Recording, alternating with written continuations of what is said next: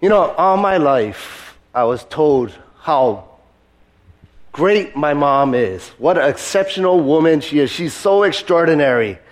And everybody I meet, they say, Oh, you have, your mom's so great. And I look at them like, What are you talking about? this is the lady that spanked me numerous amount of times with the Board of Education. This same lady grounded me for a month for wrecking her car, which I should have been grounded, but a month. She made me pay back the expenses for that car. What do you mean, extraordinary? This is the same one that gives me lectures day after day after day for the things that I did wrong. What do you mean, exceptional or amazing? But as I've grown up, I've come to, come to appreciate her for her smarts, her intelligence. But one thing that separates her that I just, once ago, I wish I could just take from her and put into my life is this amazing story, an amazing talent that she has to tell a story.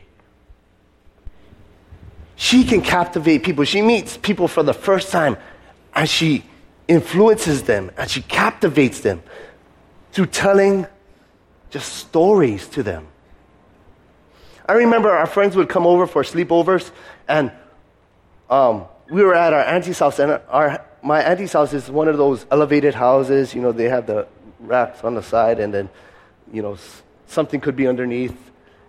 And our friends would come together, and they'd be like, Laura, can you tell us a story? And she would tell us these stories. And by the end of the night, and they were scary stories, you know, she would, she would make up things like, there was a man living under the house that nobody knows and they would creep around the house and walk through by the windows and no but he wanted to find a way to get inside. And by the end of the night nobody wanted to sleep by the windows. Everybody was huddled in the middle of the room. But it was just this talent to tell stories in the context that she was in and shape it so that everybody could relate to that story now, Janet Litherland has this quote, and she says, Stories have power. They delight, enchant, touch, teach, recall, inspire, motivate, challenge. They help us understand. They imprint a picture on our minds. Want to make a point or raise an issue? Tell a story. Now, for me, I've been, always been a math person. At the age of one, I could put together a simple puzzle. At 18 months, my mother would mix up three different puzzles, and I could discern the pieces and put the three puzzles together. I was good at math. I thrived at solving problems and coming up with solutions to brain teasers. On the other hand, though, I, I hated reading anything that had to do with language arts, reading, writing, grammar, listening, or speaking. These were things that I struggled with. I think I was allergic to books. if getting into college was based on my SAT scores for math, I would have got into many colleges. But the sad truth is that language arts was part of it, and that's the reasons why I did, had to go to community college at first. So I find it quite bizarre that my educational journey brought me to seminary, which emphasized the studying of literature and language. So, what, what is it about Scripture that would create such a dramatic change in my life? Now, there's stories all around us Stories are powerful and they help define who we are as people. We all have a story to tell. Everyone, every one of you have a unique story. You know, I think when people meet with one another, they're trying to connect and they ask questions like, hey, what school you went? Or, hey, you know so and so. And what I think they're really trying to do here is they're trying to connect their story with your story. They're searching and prying to see how your story is similar to their story because we connect through stories. Much of your story is shaped by your experiences that you went through. I mean, just looking at Gary's life, we just seen his story just take shape and how God has impacted it. Many of you have a story. Maddie has a story. Nadine has a story. Paul has a story. All of you have a story to tell. And you may be defined by the movies you like, the music you listen to, the TV shows you religiously watch, the clothes you wear, the car that you may drive, the food you eat, whether you're a carnivore or herbivore or a vegan. You might be a PC person or an Apple person. You might like the iPhone or the Galaxy. We are defined by who we are. Some of you might be an artist, a surfer, or a spongy. But we all have a story to tell. One reason why I chose to be active in ministry and to preach and to teach is because God saw me at my worst and He rescued me. There's a song out called 1 800 273 8255. If you're young, you might know the song. And that's how my experiences was. Or you might relate to this song, the song by Cyndi Lauper, where it starts off by saying, You with your sad eyes, don't be discouraged. Oh, I realize it's hard to take courage. In a world full of people, you may lose sight of it all because the darkness inside you makes you feel so small. But I see your true colors. Sometimes we can get to a point where we wonder if our lives really matter. Do people value me? Sometimes I wonder if I die tomorrow, would anyone show up to my funeral? Would anyone care? What would they say about me? And sometimes the pain and struggle of, of life can swarm and overwhelm us. Have you ever felt that way at some point in your life? There may be times in our lives where we feel down and shattered. And it's during these times in which we hope people would notice our scars and our pains and show that they actually care. I was a mess, but I didn't want anyone to know it. And at this time, I was a Christian. And this church thing just wasn't working for me. So I figured I would try something else to make more meaning out of life and to ease the pain of the storms raging inside of me. Yet, the unexpected happened.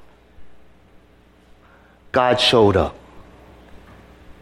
On March 23rd, 1993, on the island of Maui, God showed up.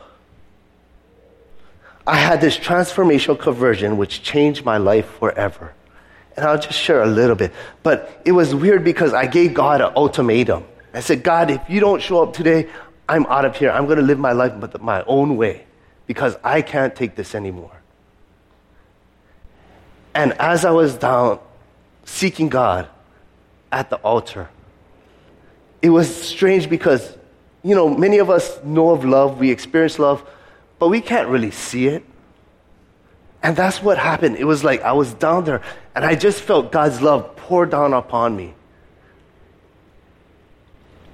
And it just changed my life forever.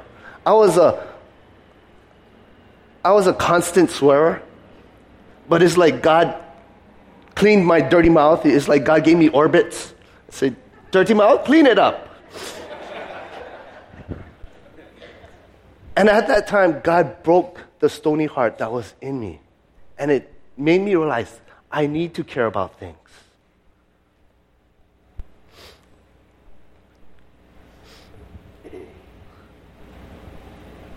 On that day, without a shadow of a doubt, I knew God was real. And He was a God of love. It sparked a desire in me to finally want to read something, to pick up a book after years of not reading. I went through high school without reading a book.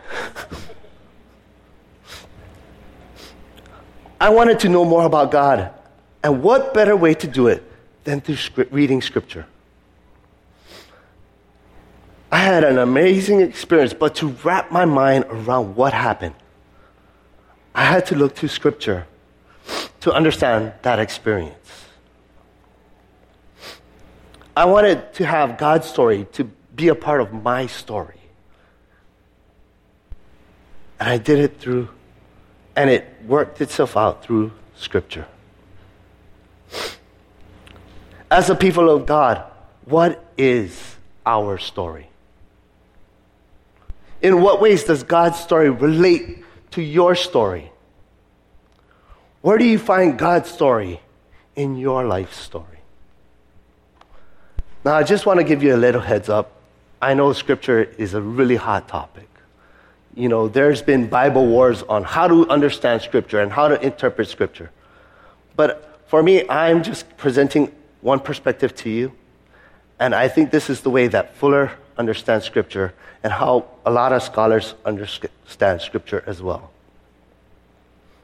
So there's something amazing about the scriptures.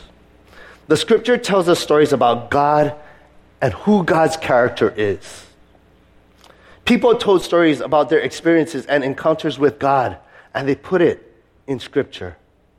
These experience made, experiences made such a great express, um, impression on them that they felt compelled to pass these stories on from one generation to the next generation and on and on and on.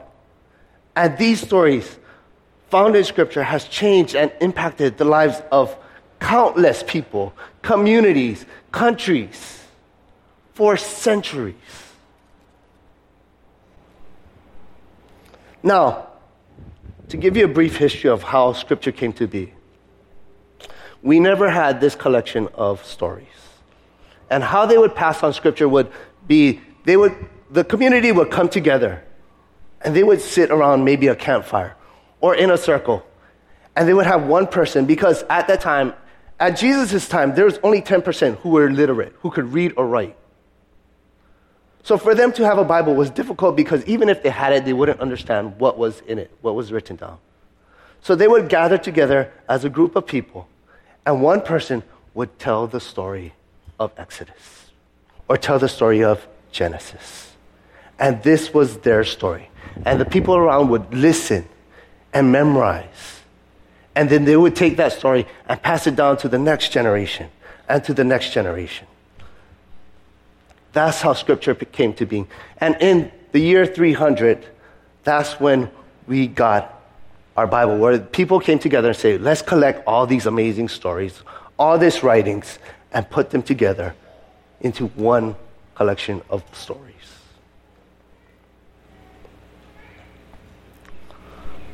So, what makes Scripture special? Scripture in the Bible wasn't meant to be a science book. It wasn't meant to be a historical text or even an ethics manual.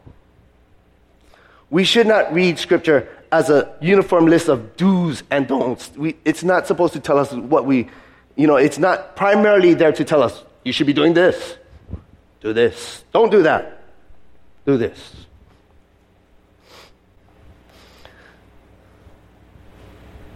It's more than that.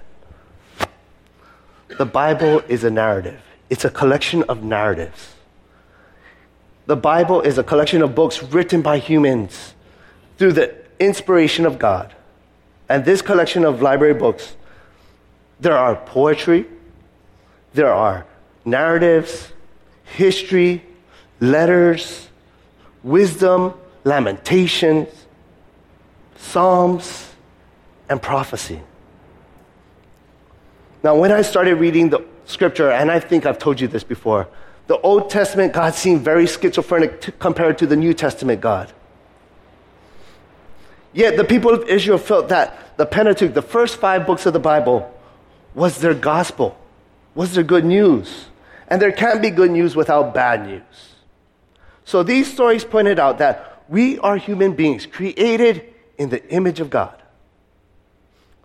So we have the potential to do good because we are created in God's image.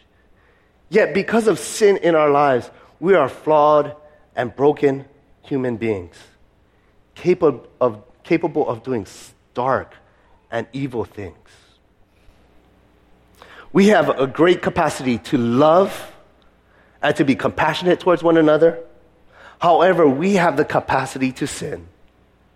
We lie, we cheat, we deceive, we destroy, we fail. At times, we're unfaithful.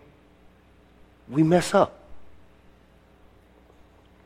However, if you try to look for good news in the Old Testament, you will find a God who interacts and is engaged with his creation. A God that is revealed through the relationship with the people of Israel.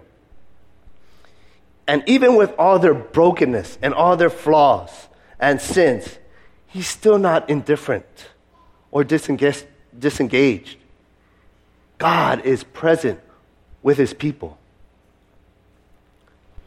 In this story, we see a God who creates, a God who promises, a God who is persistent. He doesn't give up on us, a God that delivers, a God that hears.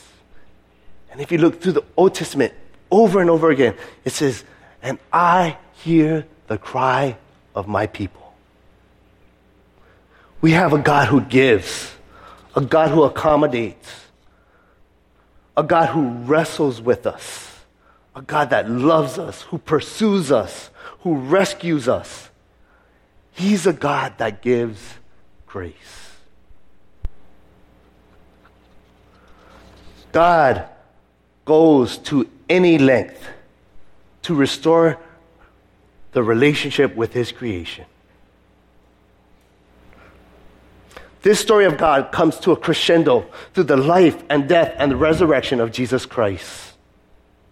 Bible scholar N.T. Wright claims that Jesus defeats the power of evil and launches God's new world.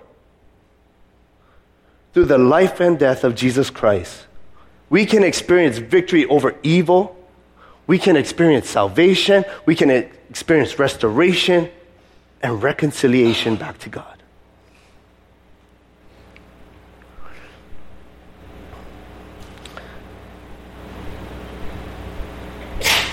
God gives us a hope for restoration, redemption of all things that is made possible through our Lord and Savior Jesus Christ.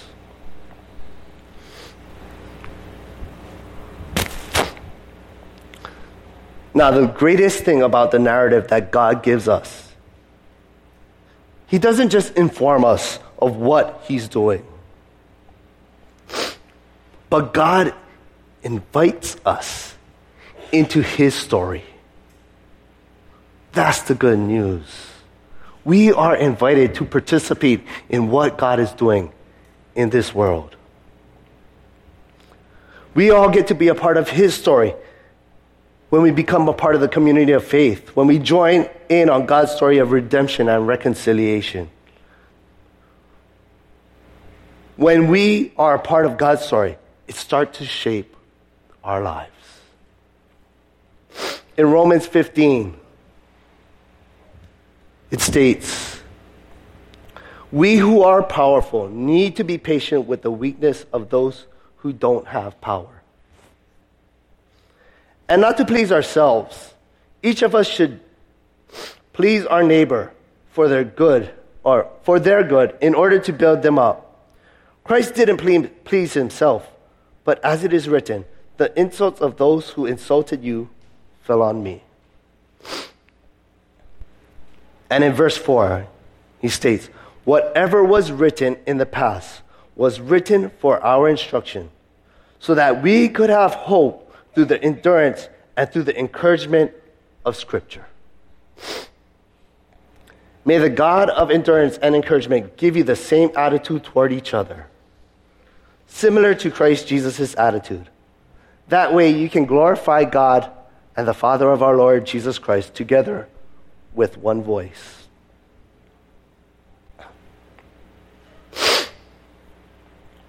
We all have many experiences in our life. And God might be at work at these, in these life events, but we may feel, fail to see God working in those experiences. And what Scripture does with the work of the Holy Spirit, it helps us to see God more clearly through the working out of our events of our lives. Scripture gives us the lens to see, oh, God is here when we might not see Him. Our depravity and our shortcomings are pointed out by reading Scripture. But Scripture also exposes the goodness inside of us, being created in God's image. It reveals to us what we should be. Scripture gives us the eyes to see the heart of God and to be able to distinguish between um, God's interaction within this world and what is not of God.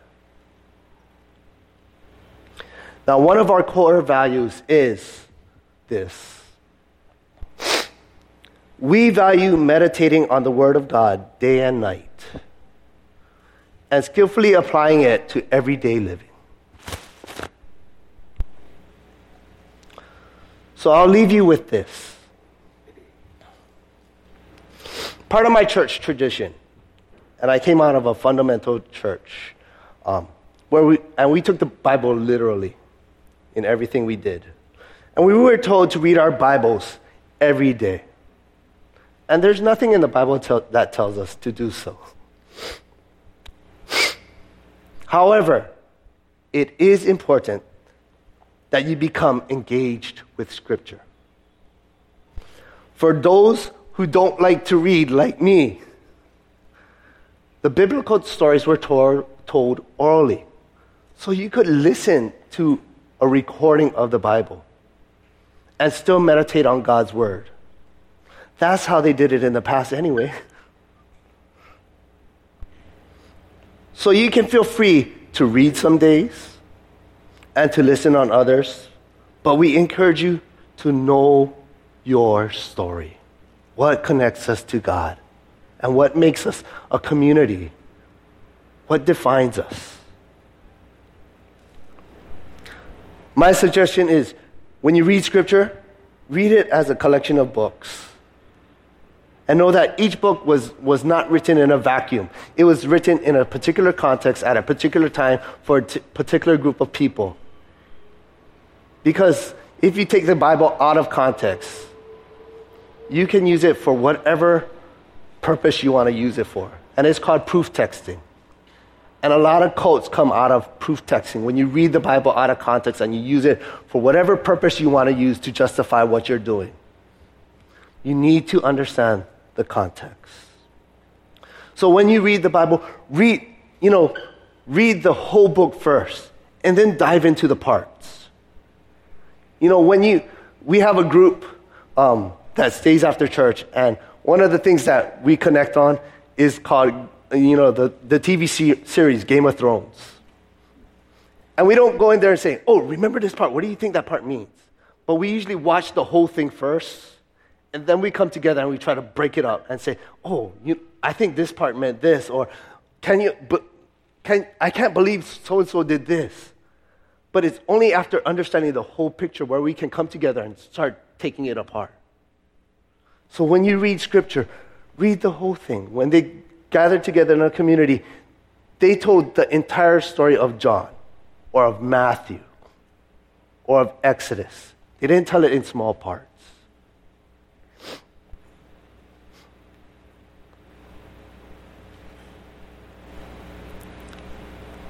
So, my question to you today is this for you to reflect on. Has God's story become a part of your story? With that, I'll close with a blessing.